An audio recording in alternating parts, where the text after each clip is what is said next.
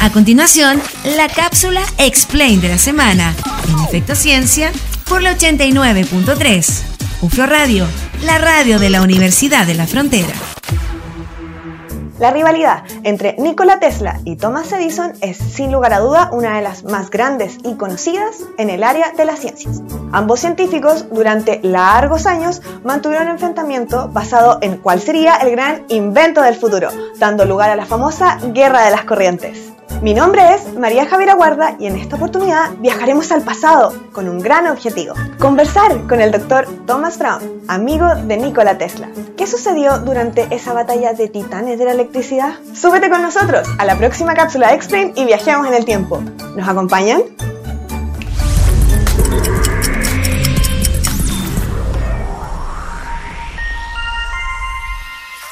¿Dónde estoy? Quizás nos fuimos muy atrás en la línea temporal. Oh, cierto, aquí no funciona. ¿Estoy perdida? No, ahí está, Doctor Brown. Doctor Brown, soy María Javier Aguarda, no tengo mucho tiempo y vengo desde el año 2020, año del coronavirus. ¿Corona qué?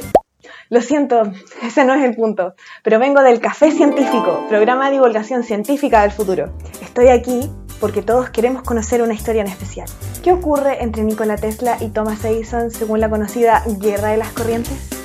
Mmm, señorita Guarda, yo podría contarle la historia solo si promete confidencialidad. Por supuesto, solo lo compartiré con unos pocos científicos del futuro. Mmm, lo recuerdo. Tesla llegó a Nueva York en 1884, con 28 años y una carta de recomendación para Edison, escrita por uno de los colaboradores de este en Europa. Querido Edison, conozco a dos grandes hombres, Usted es uno de ellos y el otro es este joven. A Edison este muchacho no le causó buena impresión, pero terminó contratándolo. La primera tarea que le encomendó fue que encontrara una manera de mejorar su sistema de corriente continua. Si lo conseguía, le dijo, le recompensaría con 50 mil dólares. Antes de eso, Edison ya había presentado una bombilla incandescente. Este sistema novedoso el cual esperaba que estuviera en todos los hogares americanos. Sin embargo, tenía bastantes errores, como por ejemplo, derretía los cables ya que la energía iba en una sola dirección. Es por esto que puso a prueba Tesla con este nuevo proyecto para arreglar estos errores. Al poco tiempo de trabajar juntos, las diferencias se transformaron en conflictos. Edison carecía de educación formal, por lo que todos sus inventos se basaban en prueba y error. Tesla, en cambio, poseía una sólida formación y era capaz de resolver mentalmente los problemas técnicos que surgían sin recurrir a lo práctico, lo que sacaba de quicio a su colega. Se cambió que por este motivo, cuando Tesla anunció a Edison que había solucionado su problema, este no le creyó. Rechazó y menospreció su propuesta, y además se negó a pagarle la recompensa prometida, alegando a que había sido solo una broma. Furioso y decepcionado, Tesla se marchó. En el año 1888, Tesla realizó demostraciones de su proyecto de corriente alterna en el Columbia College de Nueva York. Es así como la compañía Westinghouse se interesó y compró sus patentes para dínamos, motores y transformadores de corriente alterna. Es aquí donde comenzó la competencia comercial de las corrientes, entre la General Electric con Edison y la Westinghouse Corporation con Tesla.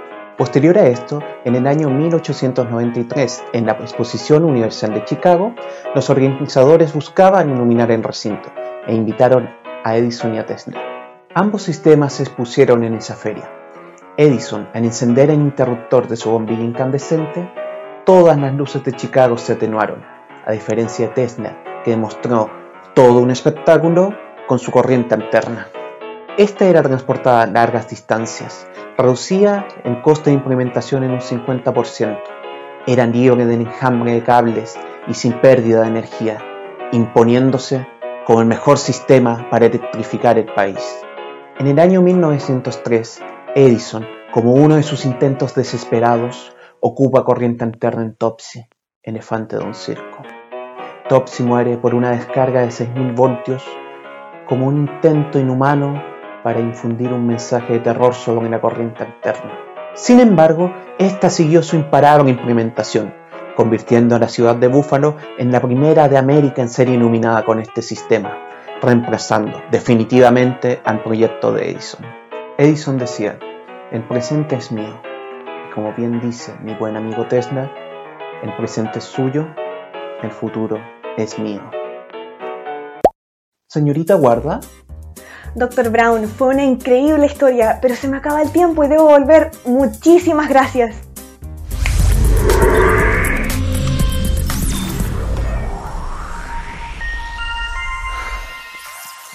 Año 2020, coronavirus. Si te gustó esta historia y quieres realizar más viajes al pasado o al futuro, cuéntanos con el hashtag Cápsula Explain. Recuerda, gracias a la corriente alterna, nos podremos ver en un próximo capítulo de Café Científico. Estás escuchando Efecto Ciencia por la 89.3, UFRO Radio, la radio de la Universidad de la Frontera. Tremenda historia la de Thomas Edison y Nikola Tesla, un hecho histórico en el mundo de la ciencia, en el ámbito de la ciencia por esta famosa rivalidad entre estos dos grandes científicos. Rivalidad, claro, en el sentido de, las ideas, de la tecnología con la cual ellos eh, disputaban justamente, porque ambos estaban seguros de tener la mejor estrategia, ambos estaban seguros de tener la respuesta correcta y el mejor sistema para ofrecer al mundo. Una historia tan fascinante que incluso llegó al mundo del cine con la película La Guerra de las Corrientes, donde justamente se muestra esta batalla de ideas y de tecnologías que determinó el sistema eléctrico que dominó el siglo XX. Un tema no menor. Pueden volver a revisar esta cápsula, está disponible en las redes sociales. La pueden buscar con el hashtag cápsula explain, eh, donde pueden volver a revisarla, la pueden compartir también. Lo mismo con todas las secciones que tenemos acá en Efecto Ciencia, las conversaciones con científicos y científicas que tenemos acá en UFRO Radio. Estamos en Spotify, estamos en Apple Podcast y en las principales plataformas de audio que están disponibles hoy en día en el mundo virtual. Este mundo tan importante para poder mantener el contacto y la comunicación con ustedes en estos días donde no podemos hacerlo de otra manera. Búsquenos como Efecto Ciencia UFRO Radio. Tenemos que despedirnos, hemos llegado al final del programa, nos vemos la próxima semana acá en la 89.3 para seguir compartiendo más contenido científico-tecnológico en este espacio de ciencia abierta, en este espacio de ciencia ciudadana que tenemos en UFRO Radio. Que estén muy bien, chao chao. Terminamos el recuento científico de la semana.